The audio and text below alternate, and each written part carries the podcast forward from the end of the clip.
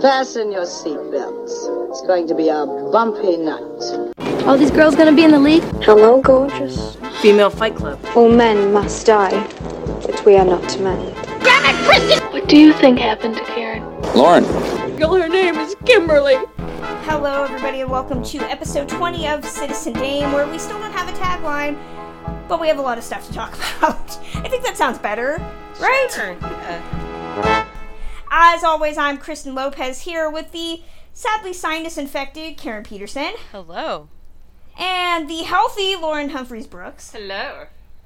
And Kimberly Pierce is one of the magical few that gets to go to Sundance. So I get to sit here and be jealous. It's magical. It- It really is. Uh, but we will talk about Sundance with somebody who was there, Karen, uh, in a second. So, I guess let's see. Do we want to start with garbage people, or do we want to start with Oscar nominations? Actually, no. We're going to start with garbage people because it's going to segue us into Oscar nominations. Plus, Ooh, I always go. like to get garbage people out of the way. exactly. It just segues so, into so many other things. You It know? Exactly.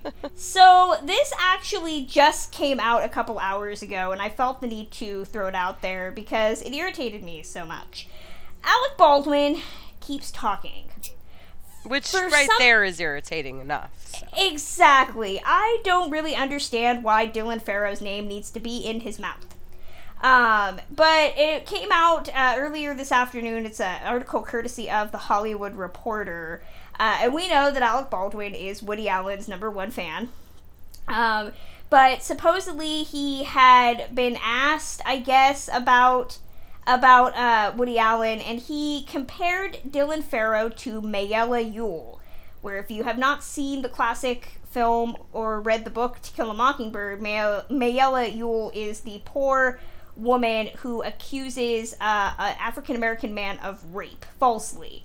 Um, and he said, he tweeted this quote, one of the most effective things Dylan Farrow has in her arsenal is the persistence of emotion. Like Mayella in To Kill a Mockingbird, her tears, exhortations are meant to shame you into belief in her story. But I need more than that before I destroy someone, regardless of their fame. Uh-huh. And he tagged her in this, by the way. Oh my god. Oh, dear lord. So he says to say that at real Dylan Farrow is telling the truth is to say that her brother Moses Farrow is lying. Which of Mia's kids got the honesty gene and which did not? Oh my god. Um. Holy shit. Okay. So, and he says to the people like us who are disgusted with his conduct, he says, "quote If my defense of Woody Allen offend you, it's real simple: unfollow, condemn, move on."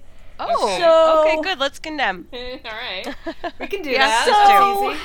so- That's easy. It's great. Dylan Farrow actually responded in a very eloquent statement. She said, um, considering that Mr. Baldwin confidently invoked Mayel- Mayella Ewell to make his point, while forgetting that it's been hotly debated that she was, in fact, raped by her father, demonstrates that perhaps Baldwin is just not a stickler for details. Um, That's a great point. ordinarily I would I would praise Alec Baldwin for at least watching the movie because I'm not believing that he ever read the book.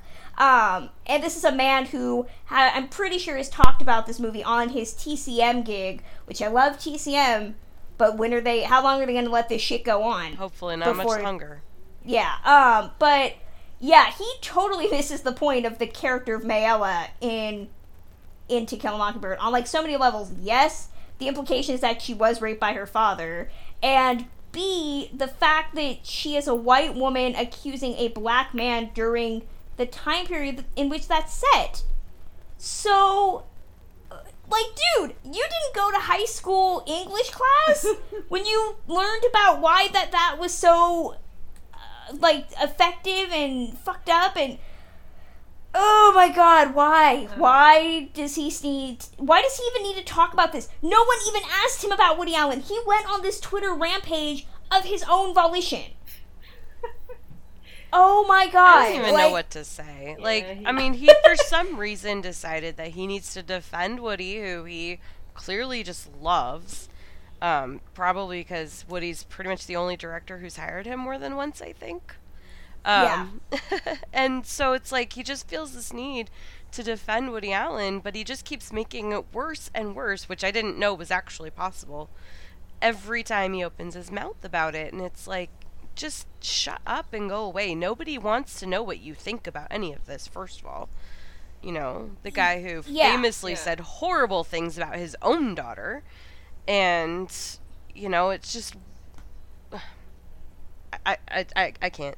Lauren, you, s- you say something. No, I, I, I agree. It's like I, I don't even know why he keeps on weighing in on this, uh, except that it, it draws attention to himself.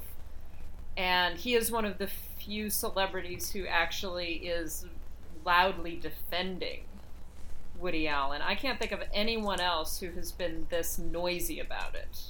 There have been a few most- that just haven't said anything. There have been a few that have been like, eh, whatever, you know. But he, he's been the loudest about it, and you're just like, and the, the whole invoking Moses Farrow and being like, oh, well, he says that it didn't happen. It's just like, yeah, it didn't happen to him. He's got no fucking idea what happened to his sister. Like, he can't know because it wasn't him. Well, and let's not ignore the fact that obviously Alec Baldwin's putting his own personal bias into this because he's saying, well, which of her children got the honesty gene? Yeah. What does that have to do with anything? You want to talk about how there's no facts or forensics or evidence. You're basing on conjecture. That's a personal statement that you're making there, r- saying the fact that A, her children are not truthful, and B, that she has coached her children to not be truthful. Well- which is what Woody Allen's argument was when this happened was that his was that Dylan Farrow had been coached. Well, that's that's one of the things that uh, I've seen a number of people invoke. People who want to defend Woody Allen have invoked that same argument, just like Mia Farrow's not trustworthy, Mia Farrow's Mia Farrow's crazy. She coached her kids, all of that. And you know, you can have your own opinions about Mia Farrow as a person, but to say that Dylan Farrow doesn't understand what happened to her um, is it's offensive on so many different levels, but it's it's a it's this is an argument that has been repeated numerous times. So he's just invoking um, a very similar kind of defense of Woody Allen that you know Mia Farrow's crazy, therefore we can't believe anything that any of her children say. So I'm gonna say what I tweeted, which was Alec Baldwin just needs to fuck off. Like, please, just go away. Nobody cares about your opinion at this point. Um, we all know how you feel. You know, just you do you, man. Okay, I don't really care. Um, I I would I really hope TCM though gives him less of a job. Um, because he's the one keeping the Robert Osborne flame alive. Presumably, um, I would disagree that was never the case, but at this point, he's just such a pointless waste of space. So moving on to uh, the next bit of garbagey news. Um, Woody Allen, speaking of, this is a great segue. His new movie might not actually come out. Um, this is an article that came out courtesy of Page Six, but supposedly Amazon is so um, afraid of you know having to deal with the fallout. They don't want to deal with the fallout of of working with Woody Allen again. So, based on unnamed sources, the movie might get a very very limited release or just be dumped on Amazon to stream. Um, so. I find that to be very interesting. We've talked about the machine, you know, that's kind of given Woody Allen this platform, and you know, why are we giving Timothée Chalamet shit for not doing, you know, not saying the right thing, but Amazon is still giving him money. Um, and now it seems like Amazon might not do any of that. They're saying that it will either not come out or will get dumped by Amazon without any PR or theatrical release. Um, Well, we have to That- remember that these Woody Allen deals with Amazon happened under Roy Price. And now he's gone, so now they have the opportunity to course correct. Yeah. So that's I think that's part of why Amazon had stuck with it is because of those deals under him. But now he's out of the loop, thankfully, so they can just kind of move on and bury it and not worry about it anymore. So what what do we see happening with this? Do we think it's just going to go onto Amazon streaming and that'll be the end of it or do you think it won't come out at all? I I think it'll go to stream. Somebody was saying that it will probably go straight to streaming, but it would get full court press in Europe because Europeans still really like Woody Allen. Um which I could I could see that. I could see Um, that happening, yeah. Yeah. I mean, yeah, that that makes sense. I I think this is going to be interesting to see what happens with both with this film, and there's also been rumors that he's having difficulty um, casting his next film. Which Because I, I think yeah, we're Finally. finally getting to the point where he's becoming just the actors and you know it kind of begins and ends with them i think which is interesting you know nobody wants to be asked about him so why not just cut it off at the pass by not working with him Exactly. Well, and as as we've talked about before, there's no, you know, how much benefit is there really to working with Woody Allen anymore? I mean, he's not, he isn't making great films. He hasn't been making great films for a while. These are not so. What are actors? Actors are going to get a paycheck, but it's not their clout is not going to be increased. They're not going to get indie cred or anything like that for working with Woody Allen anymore. It's it's beginning to seem like what they're going to get is a bunch of headaches. right. Uh, even if you don't have moral objections, which I, I would hope that some of these actors do. Uh, so it'll it'll be interesting. I mean i love my my sweet baby angel timothée chalamet but i really don't want to watch this especially because and i i've said this before the last like what three woody allen movies i thought were uh, four maybe? I wanted to keep saying four but it could be more than that. Are, have all been terrible. The last one that was okay was Blue Jasmine, which blue jasmine was good. that one was good. Um, and then before that, it was Midnight in Paris, and Yeah. before that, it was, and that was 2011. So you've got, in the last 10 years, you've got two that were good. Okay, so that yeah, I was gonna say you got Cafe Midnight in Paris is the last one that I've loved. Yeah, same. Uh, Blue Blue Jasmine is good, but it's a remake of Streetcar. and it's a for me. performance piece. It's not the film itself. The story is fine, but it's really about the performances with that one. Midnight in Paris, just the complete picture of it is just great. But then you've got what else do you have? You've got Magic in the Moonlight, To Which Rome even with see. Love. You will meet a tall dark stranger. That movie is atrocious. Whatever I've seen that works. more than once. Vicky Cristina Barcelona. Uh, that that's I, I really liked Vicky Cristina Barcelona. Yeah, and a lot of people I- do. I would say that's probably before um, before Midnight in Paris. That's probably the last good one. Yeah. I mean, he he had a co- he had Match Point, which is Uh, yeah. Oh, I love Match Point. That I, was I- I- 2005. I, am looking the at one thing I'll, I'll say. I, I miss. Uh, I liked Woody Allen's weird British phase, and I wish he had kind of kept with it. Yeah, no, I mean, Ma- Yeah. Match Point is, I mean, and Match Point kind of heralded Woody Allen back into the spotlight. It was sort of like, Mhm. oh, Woody Allen is making good movies again. Um, I mean, there's there's no doubt that this man has made some great films. right. Nobody's uh, questioning the the craft. Yeah, and, and but recently he he really hasn't, and the you know it's been this steady decline of like it's not interesting. You We're not getting great performances. We're not getting interesting scripts. We're not getting interesting stories. It's just sort of like, you know, so why would an actor want to put themselves in that position now, particularly in this period? Right. Uh, well, the, the It's not worth it.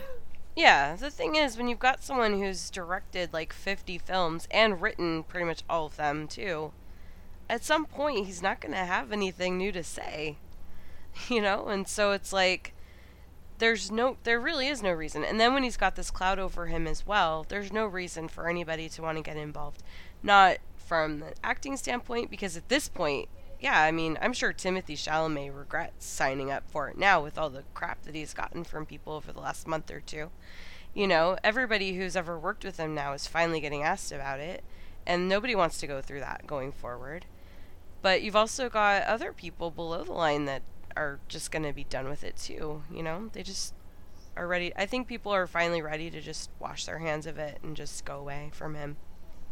So, Well, moving on to actors who were deciding to bow out gracefully. Um, Casey Affleck decided that he didn't want to go through people secretly giving him the stink eye, or probably not so secretly, um, the entire time. Um, Francis as he- McDermott punching him in the nose. That's what was, I was going gonna to happen. Him grabbing a times up pin and people being like, "Wait, wait, wait! What the fuck are you doing?" Okay, you give that pin back. Okay, um, he's not gonna be at the Oscars. Well, he this- will not be. Oh, go on. oh, I was just going to say this played out exactly the way I said it should in order for him to come out looking kind of not like a dick. Because Yeah, so- yeah. people, um, if, if you didn't know, Casey Affleck got accused um, a couple years ago of sexual harassment. He settled Um, the a case big- 10 years ago. Yes, uh, and since then he's been persona non grata. Uh, that's despite winning an Oscar just last year for Best Actor. Um, commonly at the Academy Awards, Best Actor from last year presents Best Actress this year, and vice versa.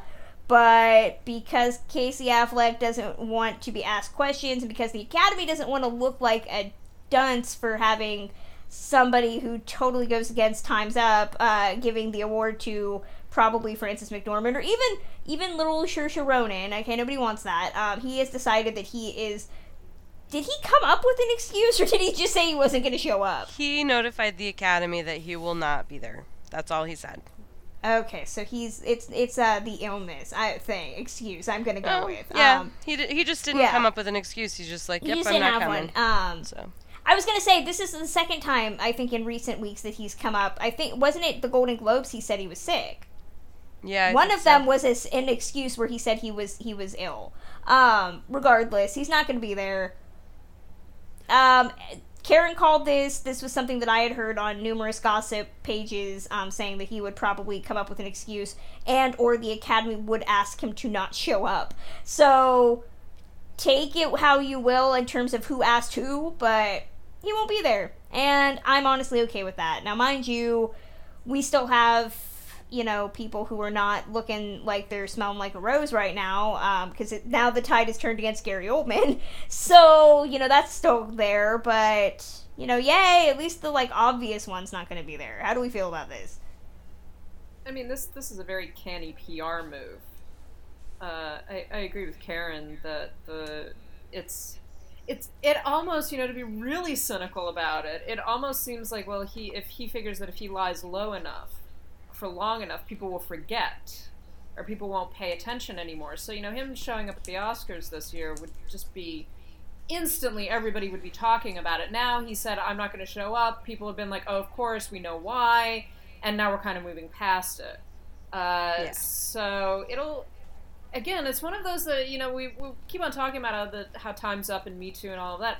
How far is this going to go, and when or when is it going to start shifting back? Is it going to start shifting back? Uh, and this is, I mean, it's a sm- it's smart for both the Academy and for Casey Affleck. Uh, whether or not this is going to have a long lasting effect is an open question. well that's a good segue into the oscar nominations which came out uh, on tuesday uh, i don't know about you guys a fairly standard list of nominees. There were not a lot of surprising nominations that were either included or excluded. There was nothing that made me drop my jaw. Was there for you guys? Um, I don't Not think really. there. I don't Not think really. so. Um, but this has been a pretty standard, even though you know there's been so much discussion about what what is going to get nominated, what should is could possibly win. This has been a pretty standard year of you know most of the things that have been gaining steam ended up on the list. Even though not there's no real consensus on via what is won in in every category, but um, let's go through some of the big ones. Um, we're not going to do all of them unless you guys have have ones that are your faves. Um, but let's start with adapted screenplay, which was nominees are Mudbound, The Disaster Artist, Molly's Game, Call Me by Your Name, and Logan. Logan was about the biggest surprise that we got. Yeah, it was a surprise, I guess, but I think in recent weeks it looked like the tide was shifting for it. Just with other nominations, it was getting like WGA and everything. So, I I think the surprise is the fact that a comic book film managed to get nominated, but. Mm-hmm. Um, but really, if you look at Logan and what it is and how different it is, it's not particularly surprising, and it is deserved. Uh, yeah, I would definitely say it was deserved. Um, best cinematography: uh, Bruno Delbonnel for Darkest Hour, Hoyte van Hoytema for Dunkirk, Roger Deakins, Always a Bridesmaid, Never a Bride for Blade Runner 2049, Dan Laustsen for The Shape of Water, and Rachel Morrison for Mudbound. First female cinematographer nomination ever in 2018. And can I just tell you guys, I sound like a total dork when I say this, but every time I think about it, I get tears in my eyes. I was sobbing when she was nom- when her name was announced on Tuesday. I was so happy because it's ridiculous that it took this long for that stat to fall. It's ridiculous that it's the only category that a woman had never been nominated before. And the fact that it happened finally was so awesome and the fact that it was Rachel Morrison who so deserved it for Mudbound, it just made it that much better. So, congratulations to her. I'm thrilled. Yeah, Yeah. I am. s- I am still shocked. This is one of several kind of firsts, and we'll name one of the other uh, ones that that I don't think a lot of people notice. I want to say shout out to Sam Coffey for pointing this out. We'll get to it in a second, but there's another first that I was like, it's 2018. It's 2018, and we're just now getting a female cinematography nomination. Like that's so shocking to me, but it shouldn't shock me at all. You know, that's the the sad thing. Um, best original screenplay: Shape of Water, Three Billboards, Get Out, The Big Sick, and Lady Bird. So good to see all of those there. Um, best director: Guillermo del Toro for The Shape of Water, Jordan Peele for Get Out, Greta Gerwig for Lady Bird, Christopher Nolan for Dunkirk, and Paul Thomas Anderson for Phantom Thread. This is what I think everybody was waiting for because they could have gone with either all males or maybe have given it to Gerwig and not to Peele. But we kind of got everything that we wanted with this category, which was uh, uh, is is Jordan Peele the first African American nominated for Best Director? No. I don't think he is. He's not. Okay, so don't quote me on that. Um, but we got we have an African American nominee and a female nominee. Like it would have been great to get Dee Rees and combine the two. Yeah, and really. have- um, but you know, I, I guess we should just be thankful for small favors. I don't know, but I'm I'm happy. This is a solid lineup. I mean, I haven't seen Phantom Thread. I don't really want to, but PTA people love him. Well, the Nolan other wasn't surprising either. the other thing that's really exciting about this bre- this best director lineup is there are only two white men in it. Yeah. Yes, yay! And I'm pretty sure that's the first time ever that the best director lineup has been a minority white men. Yeah. Yay. And one and watch one of them win. Yeah. Yeah, exactly. Wait, yeah, exactly. We praise this now, and come March 5th, we could be like, a fucking white guy took it. Like, what the hell? Yeah, I will they're- only be um, mad if it's Paul Thomas Anderson. They're they're Well, do do we do we? How many of us are predicting a split? I am not. I am not.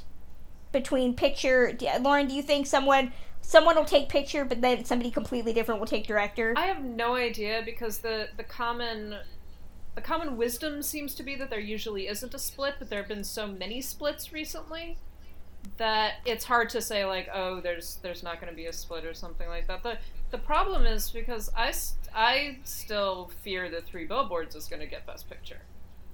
Uh, and of course, See, I McDonagh do isn't even nominated. Exactly. See, that's one of many. I have so many ways this could go, and one of those is the Billboards wins picture, and then they either give it to Gerwig or um, Del Toro Yeah. as a consolation. I don't see Peele getting it. See, I have Del Toro winning. See, and that, That could that, you could get Shape of Water winning both. You could get Del Toro winning uh, director and Lady Bird winning picture, or vice versa. I mean, there are so many ways that that could play out. Um, Best Supporting Actress: uh, Lesley Manville for Phantom Thread, Allison Janney for I Tanya, Laurie Metcalf for Lady Bird, Mary J. Blige for Mudbound, and Octavia Spencer for The Shape of Water. The only surprise there was Manville, who has not had a lot of awards recognition up to this point. I didn't see Phantom Thread. I know you two did. What do we think? It was a good performance for a nothing character. Her character was not developed. I don't care what anybody says. It was not developed. Yeah, no, The only reason you know her name is because you have to look it up after. Because Daniel Day Lewis calls her my little so and so through the whole thing. It's like, it's yeah, it, it is. It's just like the it's oh, it's the sister. Um, Mhm. At the same time, I have to say she is very good in that part. Uh, She is. I, and I, I do. I was talking with some friends about that film the other day, and I, it is true that there are a bunch of very good performances in that film for a film that I disliked so much, which is an odd experience. Um, but yeah, I I mean Manville Manville's interesting. I doubt that she's going to get the Oscar. I think that you know Allison Janney is probably going to be the one who walks away with it. But um, you know, I, I feel like it's a deserved nod. Yeah, well, and that's the thing. I, I just, you know, side note on Phantom Thread, like, I did not like that film. Everybody knows I didn't like that film. But I recognize, even in my review that I wrote for Awards Circuit, I recognize that the, you know, the technical aspects of it are good. The performances are good. The biggest problem I have with it is the story. And, oh, gee, where did it not get nominated? Screenplay. so, Yeah, I've go. come to the I'm coming to the sinking realization that Laurie Metcalf probably won't win. I could see a path where Janney and Metcalf split and someone like Manville sneaks in and wins. Ooh, you know what? I see. Well, see, I see this in the next category, which is supporting actor. Nominees are Sam Rockwell for Three Billboards, Woody Harrelson for Three Billboards. We really went hard on that movie, didn't we? Uh, Christopher Plummer for All the Money in the World, Willem Dafoe for The Florida Project, and Richard Jenkins for The Shape of Water. Now, everybody asked me if I was pissed that Armie Hammer didn't get nominated. No, I wasn't. I didn't expect him to. I'm pissed that Michael Stuhlbarg didn't get it nominated. Yeah. Because damn it, he deserved it. And I'm th- I'm just gonna be blunt. Two of those nominees don't deserve noms. I'm s- Woody Harrelson does not deserve to have his name on here for what? For what? Dying within the first like 30 minutes of the movie. I'm sorry, spoilers. Spoilers. um yeah, uh, Christopher Plummer, we gave it to him because it was just so amazing that he filmed that role in like what a, a week. Um, so yeah, I feel that those two just uh, Plummer. I got, I got why you wanted to reward him because at his age, having to do that and step in, it's the the message vote. Harrelson, I think Rockwell pulled him in. Um, and the only thing I can hope for is because I was just talking about On the Waterfront for my other podcast, and we were talking about how that year three supporting actors got nominated from that film, and then we got a massive split to a weirdo like fourth winner. Um, all I'm hoping for, I don't, I don't think it's gonna stop Rockwell. I think Rockwell's gonna take it, but I would love a world where it splits and we give it to like Defoe or we give it to Jenkins. Do you guys know the last time that two best supporting actors were nominated for the same film? Ooh, is it within the last 10 years? Nope. Ooh, then I'm gonna go 72. No, it's later than that. Oh, uh, 88. A little bit later than that. 93. it was for 26 years ago with Harvey Keitel and Ben Kingsley for Bugsy. There you go, Bugsy. That's the one. Wow, and it's for that movie too. Bugsy, another movie that didn't deserve two of those nominations. um, yeah, Stuhlbarg deserved to be in here. I'm sorry. Um, Yeah, I, I don't know how you get Woody Harrelson in there, but not Stuhlbarg for at least one of his two performance. Or he did three, right? Yeah, he's in three. yeah, he's in three yeah, this he's in three movies this year that all had serious Oscar potential. He should have been nominated for one of them. In Damn it. In fact, weren't all three of his films nominated for Best Picture? Best Picture? Yeah. Yes, they were. I think. Yeah. Um. So yeah, that is just the most unfair fucking thing. And I stand by this. Sam Rockwell wins for Three Billboards. I will refer to it as his Oscar for Charlie's Angels or Galaxy Quest. Take your pick. oh, Um, Galaxy Quest. Um. I love moving that on to- movie. It's great. He's good in it. Um, and he's not racist. Um, I, which you know I had to block a lot of people after. Apparently, you know. Oh my god. I will be so happy when I never have to talk about fucking three billboards again. I know I said that last episode, but it's still true. Best actor is Sally Hawkins for The Shape of Water, Meryl Streep for The Post, Frances McDormand for Three Billboards, Margot Robbie for I, Tanya, and Saoirse Ronan for Lady Bird. Do we think this is Frances's to lose? Yeah, I would say so. Yeah. Which makes me sad because I really want Sally Hawkins to win. I really want Saoirse Ronan to win. I love Sally Hawkins, and you know, again, I'm gonna say Meryl Streep. It's a bad year if Meryl just got nominated for showing up, because that's all I see her character as in the post. Just, No. just, just Meryl. no, I, I- love that character. Yeah, She oh, great. see, fighting I, I was that. not, I was not big on the post at all. Oh I- man, Um, she's great. I really liked the post, and, and I, I actually thought that was one of her best performances in recent years. I agree. See, She's I'm great. gonna be the voice of dissent. Um, I liked her caftans. That caftan was amazing, but Yes. her performance Uh, was great, and it was just it really did. Um, it really it to have that performance at the end of this year that we're coming off of was just like, yeah, women go. It's awesome. I love Yes. it. it- It's it very was, uh, empowering. It was, and it's an unusual performance for her too because she's very subdued for a lot of that film, and Right. it's it's a that she actually has a great character arc. And now I, this is one time where looking at the best actress lineup, I'm like, you know what? Even though I understand the problems with Three Billboards, Frances McDormand's performance is brilliant in that film. Uh, I am, I'd be fine for any of them. Like any I one of them too. wins, and I'm like, yay, you go you. I agree with that. I love all of them. I think all of these performances are fantastic, and I'd be happy to see any of them win. I do have my favorite, which I've already said, but I'm happy for any of them. Yeah, I can't. I can't really lie. It'd be great to. I, I just. I don't want three billboards to get more than it deserves. And really, I would love it if it just got Frances and that was it. I don't see that happening, but that would be my dream. Um, best actor Daniel Day Lewis for Phantom Thread. My sweet baby snowflake Timothée Chalamet for Call Me by Your Name. Daniel Kaluuya for Get Out. Gary Oldman for Darkest Hour and Denzel Washington for Roman J. Israel Esquire. We went hard for that movie, didn't we? I haven't seen it. Um, I think it comes out in a couple of weeks, so I mean, I guess I'm gonna watch it. But I, I mean, it's nice to see Denzel, but like, really, that was probably like the one. uh, But again, it's great to see at least you know two two African American males nominated. You know, trying to balance things out a little bit. Are we all Team Oldman I in terms sure of the win? Yep. I mean, yeah, he he gives a great performance there. I I would be surprised if he doesn't win. I'd be surprised if he doesn't win, but you know, I'm I would love to see Timothée Chalamet win. I don't think he will because once again, the Academy's mantra is that men age into winning. Um, so you know, the the youngest best actor is still 29. Um, so I don't see us going any lower than that, unfortunately. Well, But- not this year. I think it will happen eventually, but it's, Oh, I think Chalamet will get an Oscar at some point in his career too. Yeah. I mean, I I don't think.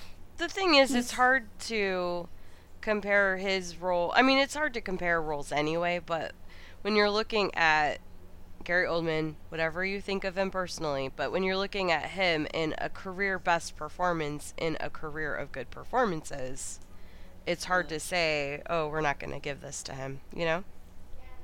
Yeah. My sweet baby snowflake. and best picture, we have we have nine, right? Yes, there are nine. Sounds right. Can't we just stick with ten? Like do a hard ten every I year? want that. I've been saying that since they switched to the sliding scale. It's stupid. So yeah, Shape of Water, Darkest Hour, Dunkirk, Phantom Thread, Three Billboards, Get Out, The Post, Call Me by Your Name, and Lady Bird. Um, essentially every movie that had like somewhat decent reviews towards the end of uh, of the year. Um, I think this marks the first time since Silence of the Lambs that a movie released in early in the year in February, which was Get Out, got nominated for Best Picture which I think is amazing. Um, that people we, that we always talk about how people the Academy has short attention spans, and they remembered a movie from February. Um, I want to say, I think a lot of that has to do with fans who just kept going about it all year and kept it in the conversation. Well, they started. I think one of our first episodes we did was them talking about how early they were starting a campaign. Mm-hmm. Yeah. So I think that helps. Um, Also, Couple a genre things- film. I mean, I'm sorry, that's amazing. Yeah. For Yeah. Yeah. for a horror film of that uh, of that subject matter too to get nominated for best picture is and best director is Right. like that's that's remarkable. I mean, I I I doubt that it will win, but that's really that's really awesome. It's nice. It's really nice to see um, the Academy actually recognizing films like that. Well, keep in mind the last time uh, a horror film was nominated, depending on how you classify horror, was uh, eight years ago for Black Swan. Yeah. Um, and if you want to go further back to actual like legit horror, it was ninety for Silence of the Lambs. Six Sense is in there too. I would say I don't Sixth really Sense, consider Six Sense as horror. I would So yeah, Um, but the thing is, like, if you look at Silence of the Lambs, I mean, that's a lot of drama and other stuff too. It's not just a straight horror. Get Out true. is a straight horror film. Yeah. I mean, so yeah, so really, then the last one we're going with is what The Exorcist in Probably, yeah. '73. Mm-hmm. Yeah. Um. So let's talk about a couple things people were freaking out about. Uh, Daniel, uh, Daniel Kaluuya and and Timothée Chalamet, two of the youngest nominees. Uh, in, in for best actor, which I thought was really cool, but no Franco. People were saying, was this a snub? Did he get snubbed? I think the consensus is no because voting closed before this happened, before it came was out. two days after. Okay, two the- days. after it really hit. But I think that most of the votes had probably already been submitted. So I was gonna say that too. I think people had already sent in stuff. Um, I I mean, we'll never know if, if people like you know. There's a conspiracy theory out there right now that oh they he he did get nominated, but they didn't want the fallout, so they removed him. Um, but everybody that was nominated for actor had just as much lo- logistical sense for being nominated as Franco did. So nobody really came out of left field. he very Um, easily, Franco very easily could have been a very close number six. We'll never know. It, I think exactly. this only proves that he wasn't as much of a lock as a lot of people assumed he was. Yeah, I I would agree. Um, and the biggest thing people are f- literally flipping their shit over is no Wonder Woman. No Wonder Woman in any of the categories. There is a very well-meaning Twitter account that thought that it should have been nominated for Best Picture. Did we really think it had a shot at being nominated? I mean, I thought maybe for visual effects, maybe for costumes. I didn't see it going above the line in anything. Yeah, vi- No. visual visual effects definitely. I'm surprised that it didn't get nominated for some of those, especially again given that we had Suicide Squad for best makeup. Right. Uh, so it's it's hardly. I I'm I'm surprised by I am somewhat surprised by the lack of Wonder Woman also because and I'm I'm going to be unpopular saying this. I was unimpressed by the script for Logan. I actually found the Wonder Woman script much better despite the third act problems. The script for Logan just isn't that interesting. Like it, I, I don't know. I'm just very underwhelmed by that film. So I found it weird that Logan gets a nomination and Wonder Woman doesn't get anything. I agree with you that Wonder Woman is better. I do have a higher opinion of the Logan script, but I think that Wonder Woman's is, is a better one, yes. Yeah, I I think uh, somebody there's an argument going around that had they pushed it out to 10 Wonder Woman would have been the 10. I don't necessarily agree with that. Does anybody else? I mean, what do we think could have been 10 at that point? Well, I think given the fact that it didn't show up anywhere, it's hard to say that it was going to get a Best Picture nomination without showing up somewhere else. Yeah. Um so, I mean, we love Wonder Woman. Um and some of the greatest actors movies in history have not gotten a nomination for best picture. So, you know, doesn't mean anything. Um so moving on, uh we had talked about this on our most anticipated, but it is the new Cloverfield movie God Particle or the untitled Cloverfield movie depending on how you want to uh discuss it. But an interesting article came out. This was supposed to come out uh, mid February, right? It was originally supposed to come out. Um, there had been no marketing for it, and then we were told that it had been pushed out to April. And now the story that is coming out of Deadline right now is that Netflix is looking to buy it. Um, and supposedly there will be an ad for it during the Super Bowl um, this weekend. So, you know, this is really interesting because, you know, they, they had it slated for April 20th.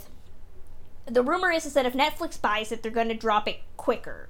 This is the second deal between Paramount and Netflix after um, the whole thing with Annihilation, which is it's going to stream on Netflix internationally, um, even though it'll come out to theaters here. And there's really no discussion on what any of this means. If it was, you know, Paramount is the, the rumor is is that they're very afraid of high budget sci-fi movies that are not going to make their their money back. Um, so that's why they're doing this Netflix thing. Um, do we feel this is a benefit for this movie or a, detriment? I'm always a little bit concerned about things going to Netflix, not because it says that the quality's bad. I mean, look at Mudbound. But like I was having a conversation with a friend recently and I said, "Oh yeah, that movie got bought by Netflix." And she goes, "Oh, it's going straight to Netflix." And there's this very um, there just seems to be this this idea that a lot of just average film viewers have that if if something's on Netflix first, it didn't go to theaters first, that it's kind of like the modern day version of direct to video. And Yeah. so I don't know. I mean, maybe more people will see it, but I, I don't know. I, I would. I- you know, I would be interested in, in, in just in terms of that. I would be interested in actual viewing numbers. Um, Yeah. So you know how so say that a film does go straight to Netflix, how many people actually see it versus uh, and you know and I guess you would I, it would be hard to measure necessarily, but I would be interested to know how many people actually sit down and watch the film. Um, given that there has been this whole argument that you know Netflix buries its films, which I think that you know there's there's a legitimate argument to be made there. Uh, but then also the other argument is that well, actually, if it goes straight to streaming, then you know it'll get seen by more people more quickly. The Cloverfield thing, it seems kind of odd to send it straight to Netflix. Especially after the last one did so well. Exactly. You know, it was such a popular film. I mean, I don't like the first Cloverfield, but 10 Cloverfield Lane is brilliant and a completely different film. So mm-hmm. it, it seems weird to, to then be like, okay, now we're going to put this this next one onto Netflix. It's a very it's a very odd distribution pattern. I, I have no idea what it means necessarily. yeah, I always get troubled because you know what Karen was saying about Netflix and, and what Lauren was saying about burying their movies. I'm one of those. I have so many options for content that Netflix, you have no idea how many movies I think, oh yeah, it's on Netflix. I never watch them. You know, I had a couple movies on my most anticipated last year that were Netflix movies I still haven't seen. Just because I there's really little promotion eh, to remind me that they are there unless I physically go onto Netflix to remind myself. And I'm like, oh, it'll go on my queue along with like the countless other things that I know are on Netflix. Um, so I always get nervous. I would more than be more than willing to go see this in a theater. I would Uh, too, it's on my most absolutely. anticipated. Exactly. So, I mean, I'm hoping that maybe this would be something where maybe Netflix is going to. You know, there's there's theories. Paramount could put this out in theaters, and then maybe you know a month later Netflix will have it out. Um, if this goes straight to Netflix, I'll try to remember it's there, and I, I'll try to get to it. Um, I just don't know if I will. So we shall see. Um, but trans transferring over to Sundance, uh, I know Karen has a sinus infection, but hopefully she can give us some of her, her thoughts of uh, what she saw at Sundance this year. Oh, I sure can. Thank you. Um, yes, I brought home two uh, souvenirs from my time in Park City a sinus infection and brand new brakes for my car. So it was a very exciting, uh, very exciting weekend. But um, because of everything that was going on, I ended up only getting to see seven films, but that was over like Friday, Saturday, Sunday. So I think that's not too bad. Um, I was supposed to see the Miseducation of Cameron Post on Monday, but I wasn't able to because my car was at the mechanic, and I'm so disappointed. Which because that ended up winning the uh, U.S. Grand Jury Prize uh, for dramatic feature. So that was too bad that I missed that one, but I just think that means I get to look forward to seeing it later in the year. So. Um, what I did see, let me think. Sorry, I should have had my list in front of me. Uh, so I saw a couple of films on Friday that were good, and I was like, okay, if this is the worst I see of the festival, then this is a great festival. And it turned out that everything just got better each day, so it was awesome. So I started off with a movie called Blindspotting, which has already been picked up for distribution and it's about two guys in Oakland. It's David Diggs and Rafael Casal, who also wrote the film, and they play best friends, and they work together.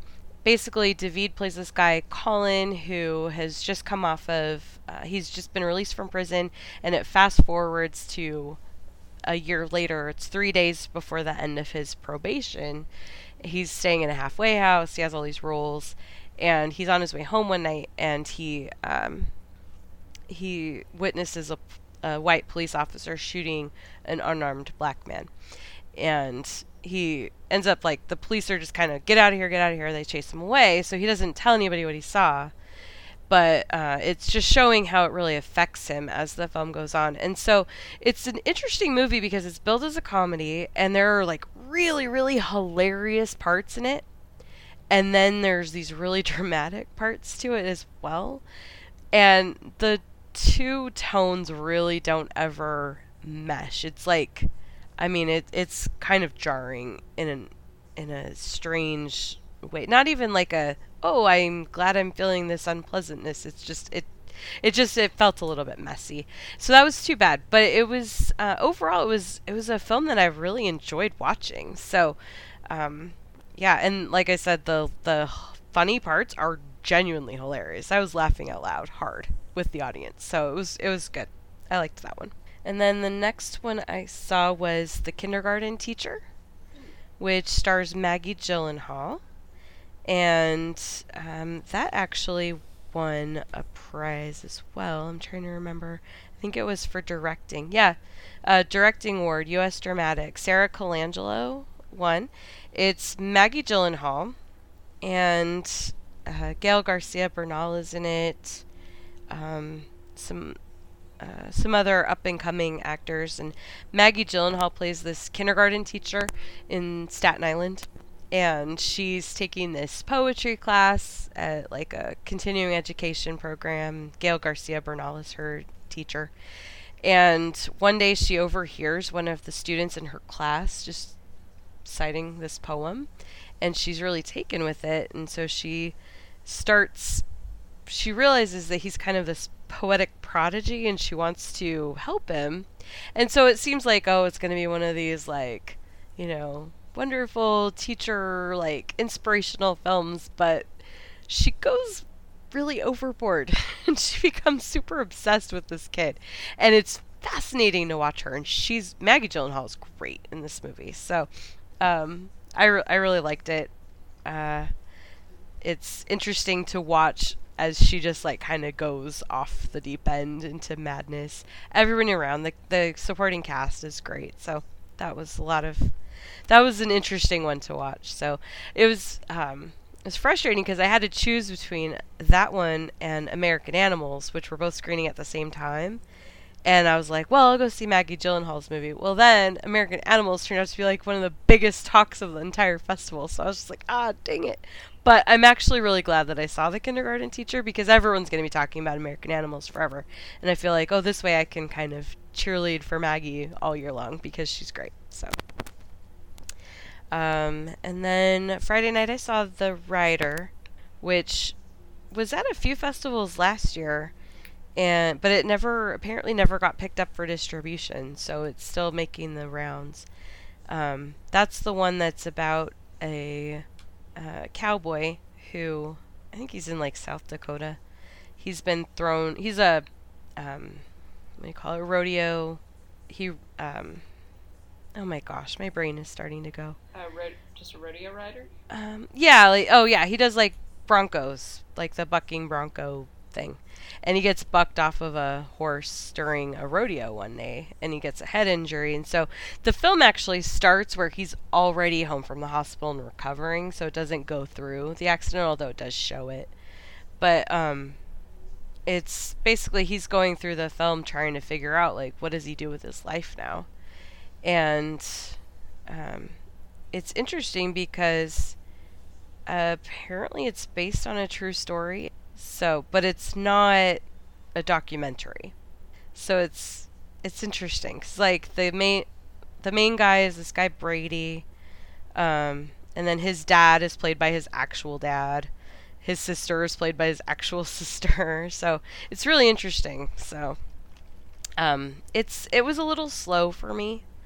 Some people love it and I thought it was good, but I thought it was a little too slow, but um, not terrible. I, I remember that. Did you see it?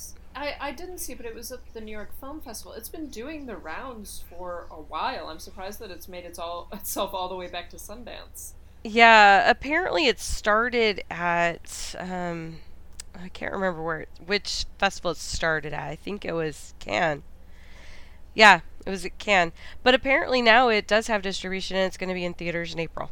So, Because there you go. it's been nominated for awards and things like that. It just I, I'm surprised that it's still going around festivals. Yeah, like well, it's interesting cuz yeah, it started last year, but it won't have a qualifying release until this year. So, even though some critics groups put it in for last year, it if it gets nominated for any Oscars, it'll be for this year because it was not eligible last year. So it's oh. kind of one of those weird things where it's just going to be around for a while, I think.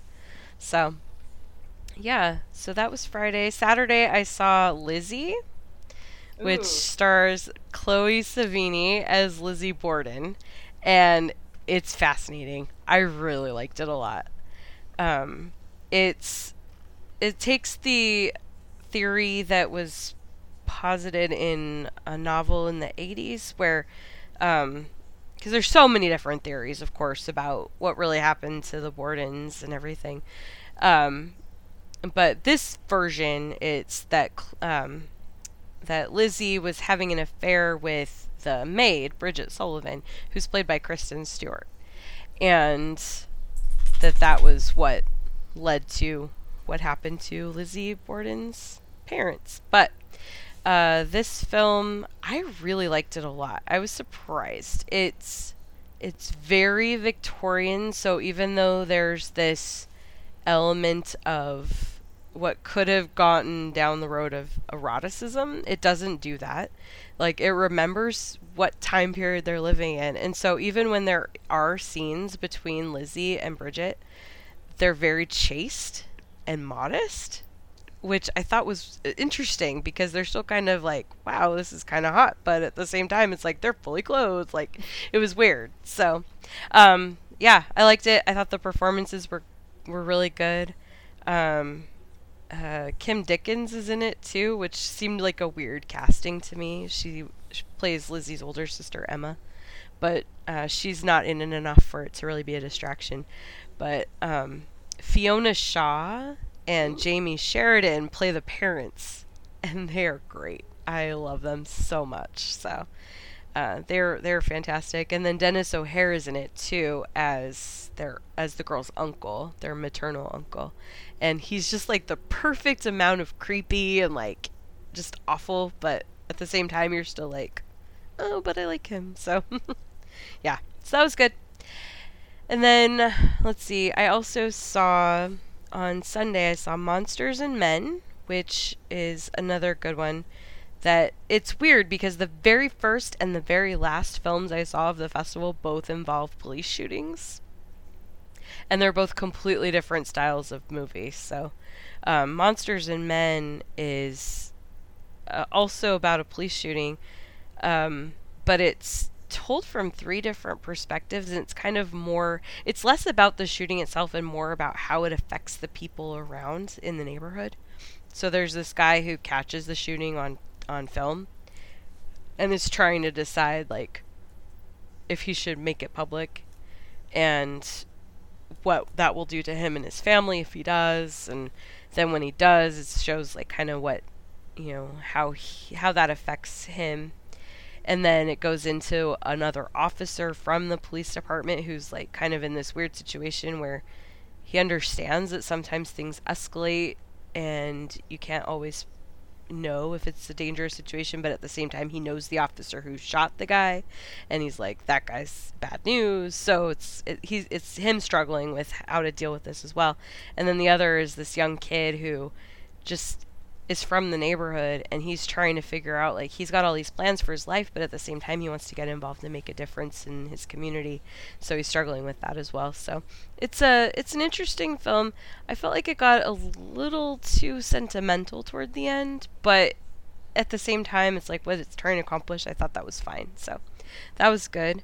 And then my two very favorite films that i watched back to back one was called burden which won the jury pr- or the audience award um, for U.S. dramatic film, and that is uh, oh, it's so good. It's Garrett Hedlund and Forest Whitaker, Andrea Riseborough, Tom Wilkinson, and Usher Raymond are all in it. And it's um, Garrett Hedlund plays this guy whose parents died when he was young, and he was raised by this by Tom Wilkinson, who in the film um, was like the local leader of the KKK. And so ev- all the boys that he raised are all KKK, and so that's that's where Garrett Hedlund's at too. This is all a true story, by the way. The filmmaker um, Andrew Heckler, he actually went down and spent a month with the real um, uh, Mike Burden and his wife, which is who Garrett Hedlund plays in the in the movie. But um, he went down and spent just a lot of time with them, getting to know them and their lives. And so basically, it's just he, you know, this is his life. He's in the KKK at South Carolina. He lives in this small town, and he falls in love with a girl who's like, "Nope, you have to choose me or them," and he chooses her over over this life that he's always known, and it ends up being very difficult for him in the process. But it's a fantastic film. Garrett Hedlund is amazing. I think that he is an actor that has been overlooked for a while, and he's really starting to come up. I think, and and I think it's going to be fascinating to see where he goes from here because he's just he's just he's just a wealth of untapped talent, I think. And then Forest Whitaker is very Forest Whitaker in this, but he's so likable. Andrea Ries- Riseborough is great. I love her. And Tom Wilkinson is just like you just want like just like Jonathan Banks in Mudbound, like you just hate him so much you just want to punch him repeatedly in the face. So and then the very my very favorite film that I saw at the festival was Blaze, which was directed and ri- co-written by Ethan Hawke. And Blaze is a is also based on a true story. It's about Blaze Foley, who was a songwriter, um, part of the Texas outlaw music movement in the 80s, and he was killed actually in 1989, um, tragically. But it's um, it's a it's a really beautiful film. I thought it's it's not a typical biopic. Um, it it doesn't really follow like a fully linear pattern, but it really goes through just like some important moments of his life and and it really gets into his relationship with his wife Sybil, who actually co-wrote the film with Ethan Hawke, and is played in the movie by Alia Shawkat, who is just great. So, um, and then the guy who plays Blaze is Benjamin Dickey. This is his very first film ever, and I am just dying of shock because he's so great. And um, I just I can't believe that was his first film. He sings, he acts. I mean, he's he's just fantastic, and he actually won a special jury award for achievement in acting. So, um, yeah, so was, that was great. It, all of it was good. I didn't see anything that I'm like, oh dear lord, this movie is terrible. How'd this get into this festival? Everything I saw was good or or great. So, there you have it. I am Yeah. jealous. yeah, between between uh, what Karen was tweeting and everybody sending me "sorry to bother you" tweets about that movie's premiere, I was just like, why? Why does Sundance hate me? why do. Why do I always miss out? Because like last year, I was stuck reading everybody's reactions about "Call Me by Your Name." This year, I have Karen talking about how she's like rubbing elbows with Ethan Hawke and watching movies with Dominic West, and then I get to hear about like Armie Hammer doing blow in a sarong in a movie, and like, what is going on? Oh my gosh, yes, I literally did sit and watch a movie with Dominic West. he wasn't even in it. He wasn't even supposed to be there. That was the craziest part. You it know, was it was I- the bird it was Burden and I'd like just throw my stuff on a chair. I ran out to the restroom. I come back and he's just sitting in the seat next to me, and I'm like, "Well, hello." and he's like, We- he goes, "Is this the Oslo Diaries?" I'm like, "No, it's Burden." He goes, "Oh, I'm supposed to be at the Oslo Diaries. I'm like, well, you can sit here and watch this instead. So he did. Yeah, see, you're lucky I wasn't there because I'd have like totally had a creep moment. Okay, I'd have been like, He was very lovely. We had a very Like, nice time. kind of had a dates. sly crush on you since Midsummer Night's Dream. I'm just saying, just throw that out there. Um, so yeah, no, Karen is always the person you want to follow around because, as evidenced from AFI last year, when we sat with nothing but a pole and a staircase separating us from Warren Beatty, like Karen knows where to sit. And now, I mean, as evidenced with this Dominic West thing, like now they find me. I don't even have to look for them anymore. So there you go. Or she finds, or Karen just has a nose for celeb. Okay, like It's true. take your pick. It's true. So I'm I'm excited. I'm excited for everything that I heard about. So moving on, um, do we want to talk about who brought up this one bit of news here about the ju- the Larry Nassar judge? Is that Lauren? Oh, that was That was me. you. Do you want to throw Yeah. out your little shout out real quick? I mean, we're running. Oh my gosh. Yeah, I just want to say that Judge Rosemary Aquilina, I don't think I'm saying your name right, but you are my hero and I love you. And I seriously want her to be the judge for Bill Cosby. Uh, if it ever happens for Harvey Weinstein, like she's just amazing. Everything that she said in that sentencing of of Larry Nassar was just phenomenal, and it pissed me off so much when all these men started giving her shit for being mean to a guy who who molested and abused over 150 young girls. So Amen. she's amazing. Yeah. So let's let's move into some questions and some reviews. Um, we didn't. We thought we had a very small agenda. Turns out we had a lot of things to say. Um, but let's start with. We came up with some questions, stuff that we wanted to talk about. Um, the first thing kind of caused a bit of a stir on Twitter, um, but it was how. Okay, for, so let's start with the the basic question first.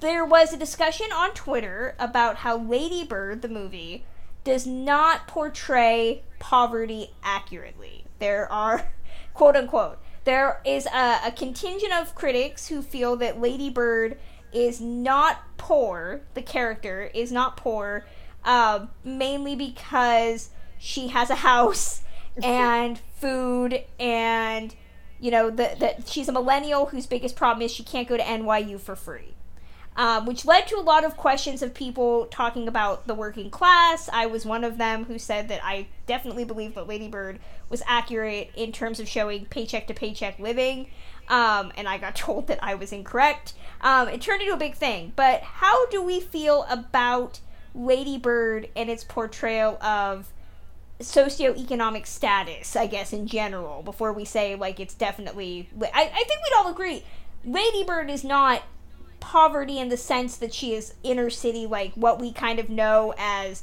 as poverty, like eating out of a dumpster. She's not starving, but it does open this this question of how we how what we determine apparently now is poverty. Where do we all fall? Go ahead, Lauren. Yeah, I'm gonna let Lauren start first because yeah, Lauren seems to always have the answers. yes, I have all of the answers. I also got into a big fight and wound up blocking several people that I should have blocked long ago. Um, yeah, no, I mean, I, I think that the the quibbling about whether or not this is, you know, cor- uh, this is representative of poverty or something like that, I there isn't a hard line between, you know, it's only poverty if you're homeless and don't have any food and don't, you know, there was some someone talking about just like, well, she can afford shoes, and it's like, what?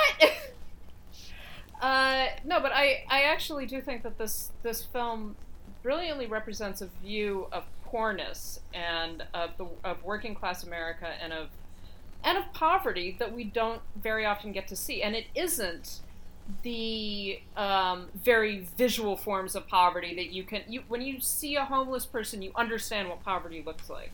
This is a different kind of poverty. This is a this is the kind of poverty that a lot a, a even a large majority of Americans have to live with and it's the living paycheck to paycheck it's the knowing that if one thing goes wrong if your daughter breaks her arm if your husband loses his job if you know you know if the fucking refrigerator breaks that you might not be able to have dinner it's shit like that, and I think that it's so seldom represented in a really adequate and intelligent way in film. Um, and Ladybird represents that, and it's also this teenager who doesn't know that she that her parents are working class, who doesn't know that her parents might be poor. Like that's part of the dynamic that goes on between Ladybird and her mother is this this constant reiteration of like, well, but these are the things that I want. And it's like these are things you can't have, not because I don't want you to have them, but because I literally cannot give them to you. Uh, Yeah. and and that's such a powerful representation and it's so well done and it's so understated that to then turn around and say like, "Oh no, this is just a privileged millennial," is quite frankly bullshit. And I would continue to call out the critics that are making these kinds of statements. It's it's offensive. It is offensive. it, it reminds me there's a really funny clip that I think Jon Stewart used to bring up, uh, which was Fox News commentators saying that you know some of these poor people weren't poor because you know two out of three own a refrigerator. And Yeah. his whole thing was, yeah, because apparently you're not poor. You know, you have to. Is, if you're not eating rotten food, you know you're you're definitely not struggling um and, and it goes to my second question which is how much does personal experience play into discussing a movie because i can tell you and and what i think a lot of people say when they watch ladybird especially women and the whole thing started with gina rodriguez from jane the virgin saying that she identified with the film's depiction of poverty and i can tell you as somebody who lives in Sacramento and was a teenage girl during that time period. Um, that you know, Sacramento is is an interesting place, and it's not like you know L.A. or New York where you would assume most people are you know looks obsessed, and it's all about brands. Um, you know, parts of Sacramento really believe that they're like up and coming Beverly Hills, so you get a lot of emphasis on appearance, and I know that people, there are countless people in, in my town that will forego, you know, the the necessities in order to keep their house to just make it look like they're having this appearance of everything being fine, and it's not. Um, now, mind you, I understand that that's not poverty in the sense that you're starving and that you're living in a shack with no, you know, furniture. I get that. But as somebody who's grown up with with a you know single mother who's working two jobs and raising three children where you know losing that paycheck or having to worry about how you're going to have your health insurance or you know trying to drive a car that that might not work you know tr- trying to decide if it's worth taking your dog to the vet versus you know it's that that give and take and I think that people really assume in movies, you know, people were talking about putting this up next to something like the Florida Project, which I've not seen. Um, I think we really assume poverty, A, is strictly poverty in an urban setting, which I, I think is something that we really need to look at internally, how we view poverty. It's, you know, poverty is not a white problem in cinema.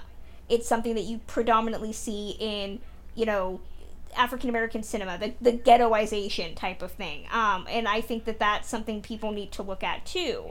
Um, and we also don't see it as affecting the middle class when right now the numbers are saying that the middle class are like really dealing with the effects of being, you know, poverty stricken. Um, I can tell you, as a disabled American who is not legally allowed to make above the poverty line, um, or else I am at risk of losing my, you know, disabled benefits it's fucking poverty. Yes, I have shoes. Yes, I have more than two pairs of pants, but like I'm legally not allowed to be wealthy unless I can afford to tell the government to go fuck itself, which unfortunately I can't right now. Um so I think I thought it was a very interesting conversation about a movie that people love. Like if we're arguing just about whether it depicts poverty or not, like that's the only thing you can complain about with Lady Bird? Really? Well, what I think is interesting is how this this whole debate popped up anyway because in this is why I had asked that question that when the when we were all just talking about it separately, but like no one in the movie ever says, Right. "Oh, well, we're poor. Mm-hmm. This is poverty." They never say that. And so this is people interpreting that from their own perspective, which is what Gina Rodriguez did. And so it's like to me, I I would agree because I grew up in that in a very similar you know situation where we didn't have much. I didn't get braces because my mom couldn't afford them and my dad wouldn't pay for them, you know? It's like stuff like that that we had to do without that everybody else had. And you know, whether you want to call that poverty or not, it doesn't matter. It's your personal experience and what you've lived through. Right, And, and I- I don't think, think it's a perfectly valid opinion. So And none of us were saying that, oh, we have it worse than, you know, some homeless person. That was not the case at Right. all. I think that the critics that are arguing only see poverty as black and white. You know, it has to be yeah. either you're flush or you're starving. Um, there is Yeah. Mm-hmm. no middle ground. So I find that to to be very. If funny. you have a cupboard to put food in, then clearly you're not poor because Yeah, you, you have already a have too whether there's much. food, 'Cause you whether there's food in it or not is irrelevant. Well, and and there was even a point that you know the the conclusion of Ladybird that the way that Ladybird gets to go to NYU is she doesn't she doesn't go to NYU for free. Her father No. takes out a second mortgage on their house, and this is like someone pointed out on Twitter. This is before the housing bubble. Mhm. So there is a Right. there is a good likelihood that she may have bankrupted her family by yeah. going to NYU, and so that that is that's the degree that in order to go to um, and I, I don't even think that it's NYU. I think that it's Barnard, if I remember correctly. I don't remember. It's like a ver- it's like a University of New York or something like that. I think that's what, that's what they call it. Um, but so you know this this whole idea that this is some kind of a privilege that there there was some something being said about oh she buys vintage clothing it's just like no no she goes to the salvation army to buy a prom dress right, and, and That's that's, not because she can't afford to go clothing. to the mall. no. Well, and I think that people really don't look at what Laurie Metcalf's character, how she acts. It goes back to the whole is she abusive? You know, her issue is that uh, there's a, a moment in Ladybird where she tells Ladybird to pick up her clothes and fold them because if her friends who could hire her dad think that she dresses like a slob, then they might say that she's trash. And that emphasis again on appearance that you Yeah. are selling your family as somebody who is upwardly mobile and thus worthy of being employable. You know, Yeah. so it, it comes through in, in everything that Laurie Metcalf's character gets frustrated over because they are not financially solid. And the whole point of Ladybird as a movie is real making the character realize that it's not all about her. Mm-hmm. And that there are other things going on in her life that she doesn't even know, think to know about. So, mm-hmm. You know, just uh, oh my gosh, I don't even know why we're having this argument on Twitter. Um, so because it's Twitter and you're supposed to argue about stupid shit. i mean it's a very odd argument i do i think that gina rodriguez said so, something similar to what you're saying kristen which is that which she identified with in ladybird was that that necessity of concealing her poorness of concealing the fact that she didn't have a lot um, Mhm. and putting on this front with every with her other friends with friends that were were wealthier with friends that were better off who had families that were more solvent etc um, in order to show that she was like them in some way and that that's what she identified with in the film and that's what i think like a lot of people have identified with uh, that this is this is it's important to show that on screen that it isn't just it's not abject poverty that is the only thing that affects people's view of themselves their view of their families their view of their own self-worth it's a whole degree of class consciousness that exists in america and that very rarely gets shown in a major film exactly. exactly. So, Mhm. um, I'm gonna save this last question for when we do our what we've been watching. But I had a discussion with somebody the other day, and I mentioned a couple of my favorite movies, and m- the movies I probably I listed I probably shouldn't have, but I threw out a couple of them, and it caused them to say, "Well, wait, you're a female. How can you like that?" So the question becomes, what are some movies you love that cause people to say? Really? Um, I will throw out the movies that I was talking about in this conversation. I was talking about how I am a big fan of the 97 remake of Lolita. And somebody was like, "Oh, are you fucking kidding?" I'm like, "No." I'm like, "I, you know, I'm a I'm an Adrian Lyne fan. You know, I I watched that movie at a formative time in my life. Probably shouldn't have, but I did, and I love the way it's filmed. I'm just like I'm going on and on. Mind you, none of it was about content. Um, which I did say, I think at a certain point, I was like, I love Jeremy Irons. I think he's really great in it, even though he plays like a fucking pervert. Um, pretty much everybody on my list of future husbands has played a pervert at one time, so it's not weird. Um, but then I, w- I went on and on about how I was like, oh, and if you like Lolita, then you should watch Pretty Baby. Pretty Baby's a really great movie, and I was they were like, wait, no, that's even worse than Lolita. I know it is, okay, but I like it. Um, so the question then becomes like, what weird movie do you love where you're just like, I know it's questionable in terms of like content or subject matter, but you like it anyway. I don't have any of those. All of mine make perfect sense. oh, thanks, Karen. Yeah, Making you're me look like the weirdo. Um, actually, I hadn't really given a lot of thought to that question. Thanks. I should have said that so before I'm I threw them out there. Now everybody thinks I'm a freak and weirdo and perv. No, no, no. um, oh, I don't know. Lauren, do you have any? Uh, well, I I've got. I guess I have a few. I don't know. I don't think. I don't think of most of the films that I like as being particularly problematic or anything. One of my favorite films, and has been for a very long time, is Van Helsing. yeah, my best friend loves that movie so much. It's. I mean, it's a terrible film. Like I, I am one of those people that finds a great deal of pleasure in very bad movies. Um, Yeah. So, so you have to take that with a grain of salt. I love. I Van Helsing. I have so much fun. I particularly love Richard Roxburgh and his three as Dracula and his three brides. You and my And- best friend Tila need to Oh talk because oh my god, that is lit that's literally her. Like that's the entire reason she loves that movie so much. I mean, it's great, you know. I, and I do have to say, in terms of like just the the whole aesthetic of that film, Roxburgh just just he eats the scenery whole. I mean, it's like it- it's Vincent Price level ham acting, um, and he, he's obviously having a great time. So I I adore Van Helsing. Uh, it's a terrible movie. I, I will say, and this might be a future top five question at some point. My best friend, she's gonna be so mad when I tell her tell this story to everybody. My best friend, like we all have formative movies that like have weird like sexual awakenings for us. Um, I could say Lolita is definitely one of them for me. Um, although it was the audiobook and I listened to it while I was sleeping once and I woke up the next morning and I was like, Jeremy Irons is God. Um, yeah, so let's just say it really, it really fucked me up. Um, but my for my best friend, like Richard Roxburgh, like made her have feelings, and she did not understand them. I mean, he's I I can I can totally I am right there with her. I totally understand it. I'm gonna send a Uh, tweet and connect you two because oh my god, you. Uh, yeah, absolutely. Actually, the reason why I was thinking of this film again was because someone on on Twitter had mentioned it, being like, "Does anyone else like this movie?" I'm just like, "Yes, I do. I love it. I love Oh it. my This is the best film." Uh, so yeah, I, I do have a great deal of warm and fuzzy feelings for Van Helsing that I really probably shouldn't.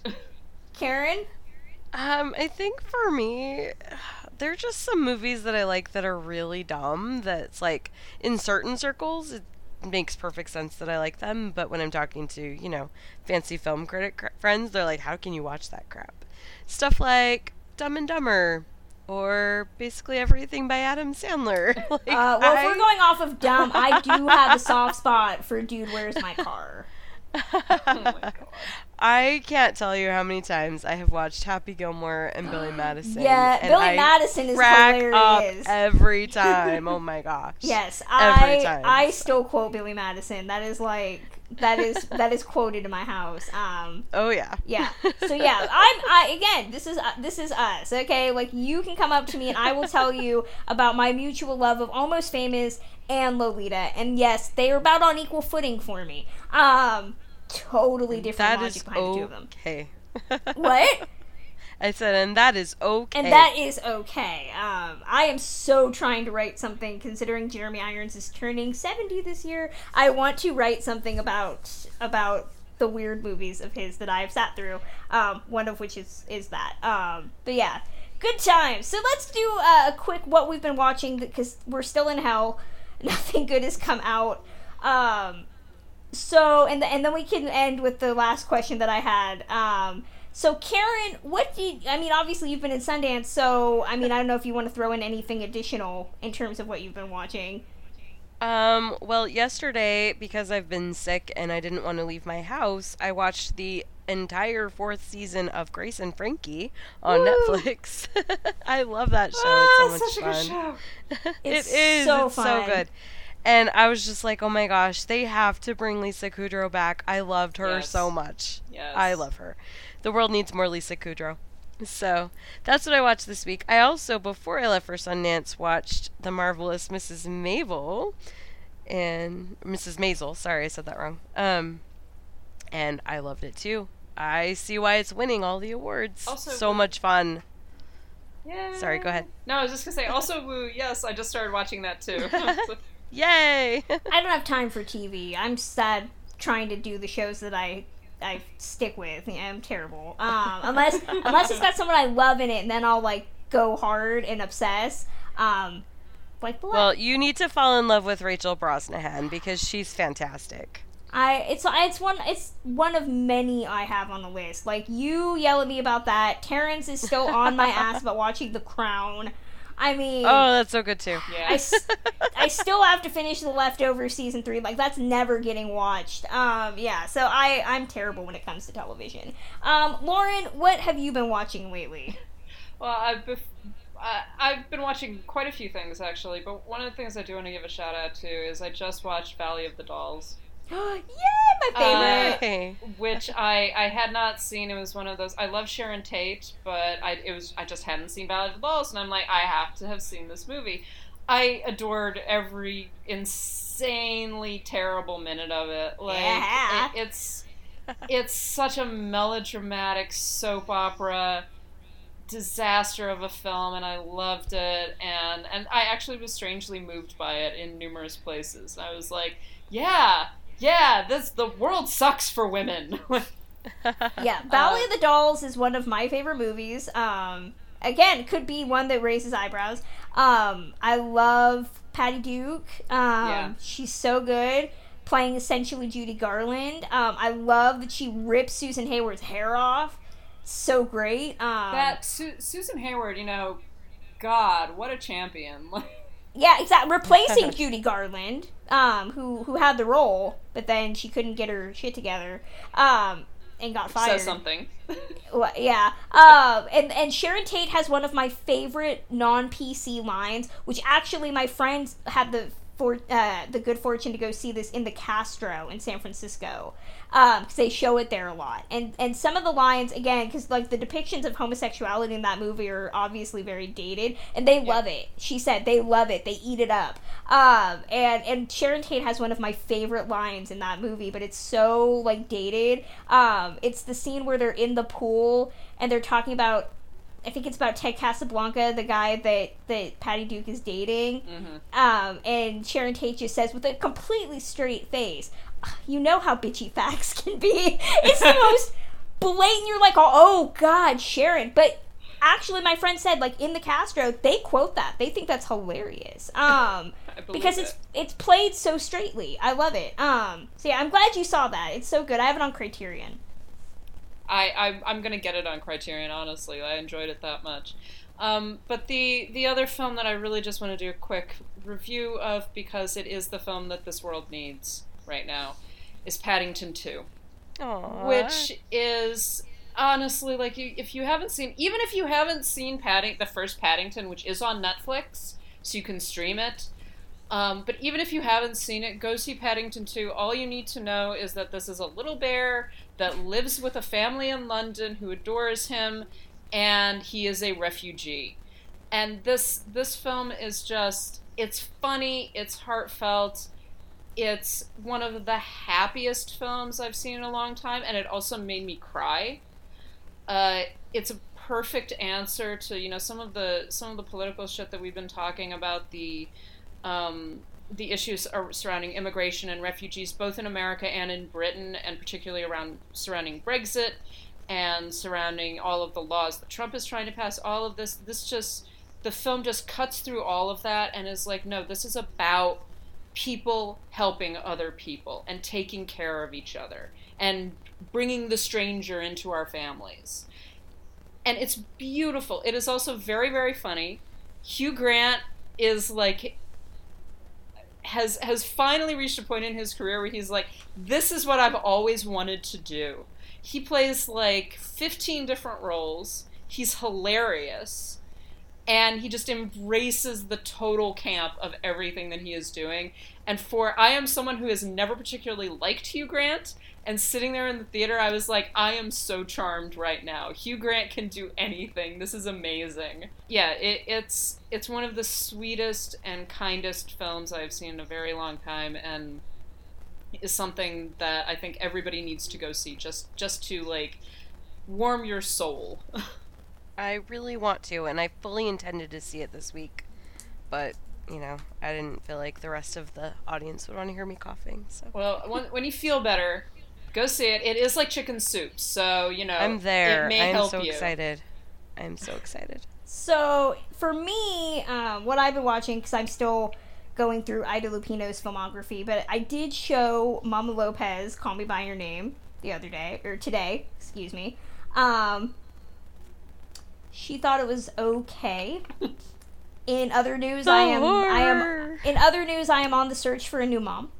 Um, so I just kind of like looked at her and I was like, Ugh, you and Karen and Terrence can hang out like with the people who thought it was just okay. Um, she said that it was a little too long, but that Armie Hammer was quote hot. Um, which I, I mean, I guess in the grand scheme of things is really all I wanted her to say. I don't know. Um, she she she thought it was fine. Her favorite movie of the year was I Tonya, so I think that says a lot about you know her and I. I was like, you know, I find it funny that your favorite movie of the year was like a hard, like serious look at an event in time, and my favorite movies of the year were kind of like nostalgic looks back at like amorphous feelings. um, I think that says a lot about us. So we. Wa- Does she identify with Allison Janney? Because that would explain a lot too.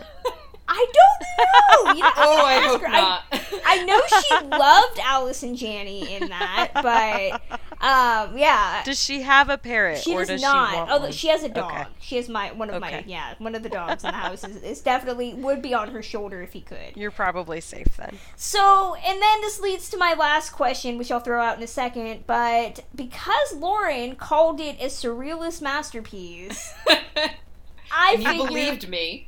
I had to see what this snowman was all about. Um, and I'm gonna try to be spoilery free as I can because now I kind of feel like this gift, quote unquote, much like the the videotape and the ring, needs to be passed on.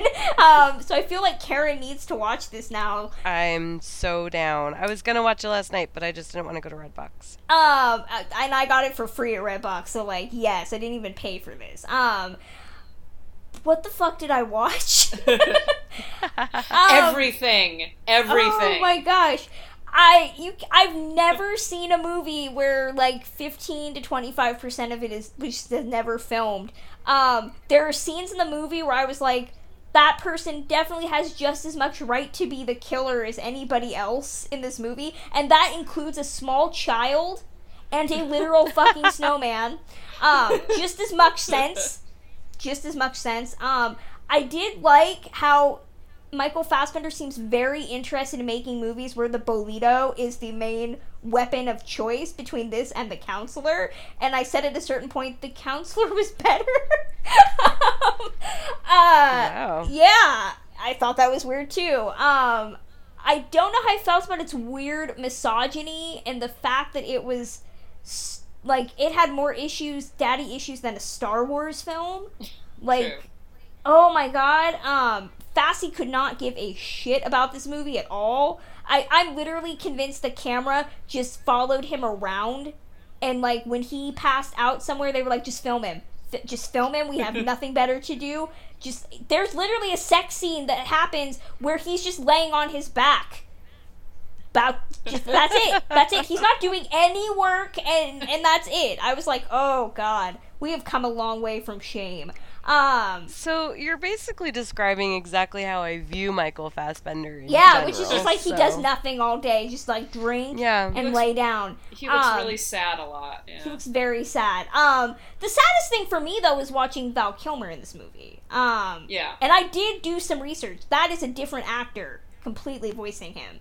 Um, the problem that I have is that you couldn't have found somebody that can sounds like they're in the same like tenor of voice as as Val Kilmer. Like you, it's as, it's so distracting. They might as well have gotten a woman to voice him. And like every time his character opens his mouth, it sounds like me. Like that's how weird and jarring it is. Um, so yeah, it makes no, it makes not a damn lick of sense. Um, I can't wait to see it. I'm excited. I did have issues though with its presentation of said snowman. There is not a carrot nose or a corncob pipe to be seen. Well, these these are Scandinavian snowmen. Well, like, exactly, You they- I, okay, well does that mean they had what tomato noses? I don't know what the vegetable in Obviously. Scandinavia is. Um, Obviously.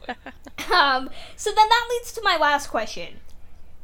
The Snowman is a poorly made movie. Now, if you're ranking worst movies of the year, how would you rate this? Would it go above something like Blade Runner, where the subject matter was just so reprehensible to you? Um, how much does a movie being ineptly made trump subject matter being offensive to you in terms of like worst of the year? That's actually a really interesting question. because Exactly. Well, and it's something that I really struggled with when uh, it came time to rank Phantom Thread. Because I despised that movie so much, even though I could recognize that there were things about it that were very well done. But in the end, it was like, to me, this was a, such a deeply unpleasant experience that I have to consider this one of the worst films I saw of the year. Even though, on a technical standpoint, it was probably somewhere in the middle as far as quality, you know? Exactly. But- That's what I was. I was saying. I was like, you know, this is one of the worst made movies of the year. But do I hate it more than I hate something like Mother or something like Blade Runner twenty forty nine or even something like Flatliners? You know, the remake of mm-hmm. Flatliners at least has a beginning, middle, and end, but it is so generic and unmemorable and pointless that I would say at least the Snowman gets props for being memorable and how poorly it is. Well, and I think this is one of the things that gets lost a lot of times because people will, like, if someone disagrees with a critic, they'll say, You're wrong. Okay, no, my opinion's not wrong. It's my opinion, you know? And, and that's the thing is that when we're looking at films and, and, you know, deciding if this is good or bad, that's all based on our personal experiences. It's based on our very subjective opinion. And, you know, there's there's no film that's objectively perfect, you know?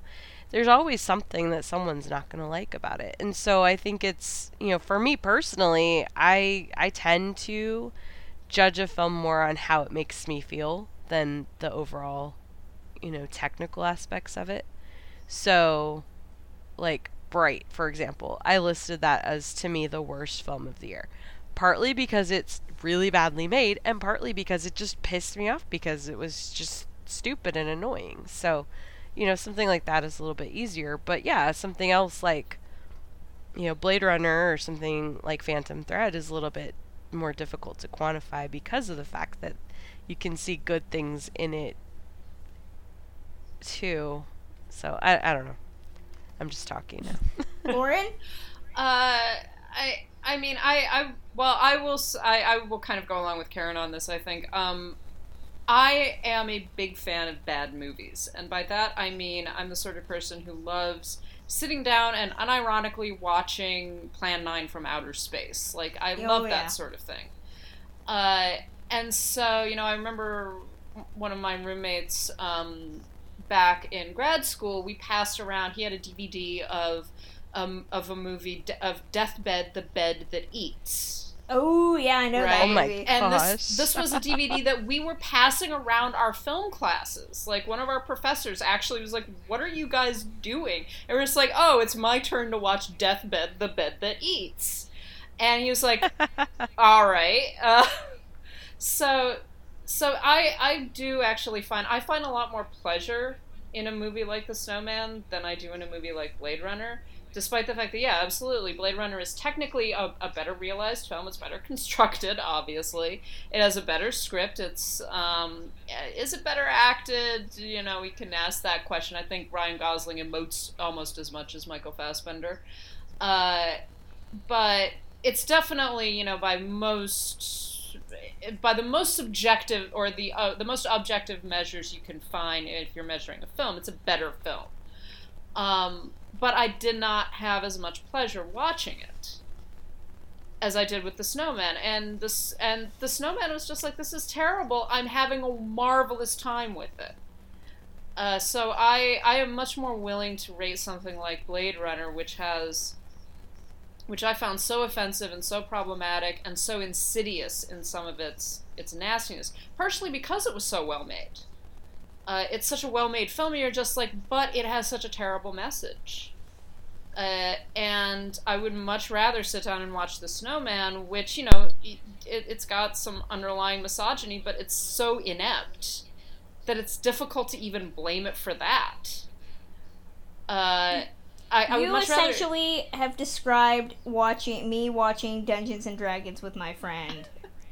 I mean, I you know I remember going to see 300 in the movie theater when I was in college, and my and I was sitting there like, this is great, this is terrible, but it's great. Uh, and again, I was just like, I should be offended, but this is so bad that I can't be offended by it because it's just bad. Uh, yeah, I, I am much more on that camp. So I'm more willing to to downgrade things like Phantom Thread and Blade Runner because I have so many other problems with them as films than I am something like The Snowman, which I'm just like, this is incredibly terrible. I am having so much fun watching it. I will say, anybody who feels that The Snowman is the worst movie ever, go watch Showgirls 2, which looks like it's shot on a fucking video camera. And then come back to me, because at least, like, The Snowman had a DP and a director and a writer that wasn't writing the script in crayon. Um, so yeah, there, there's No. that. Um, Anyone who maybe thinks The Snowman is the worst film ever just hasn't seen enough that's a future top five, like top five shitty movies that we find we can derive some enjoyment from.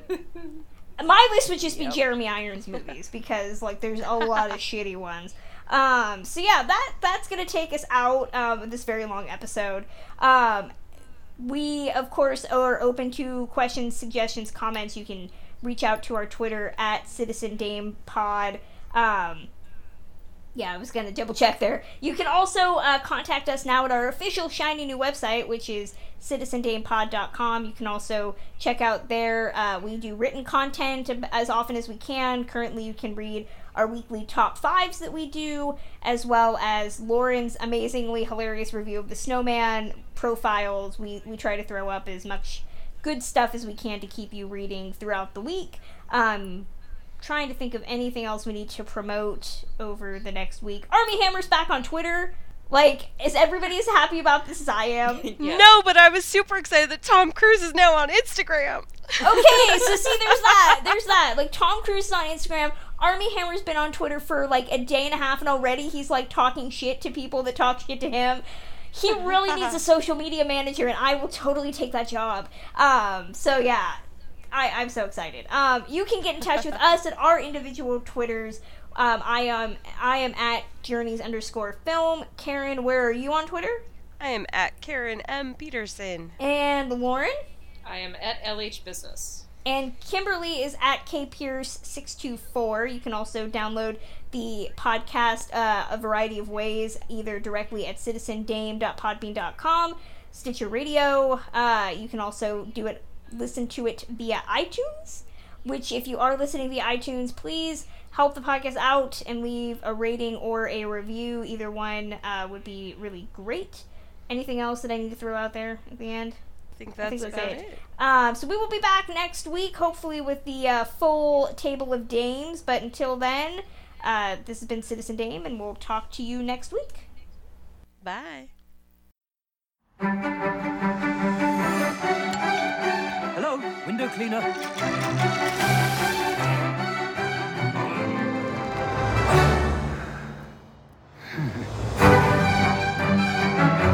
What is your name? Paddington? Paddington? Yes. You're where there's a bear on your roof.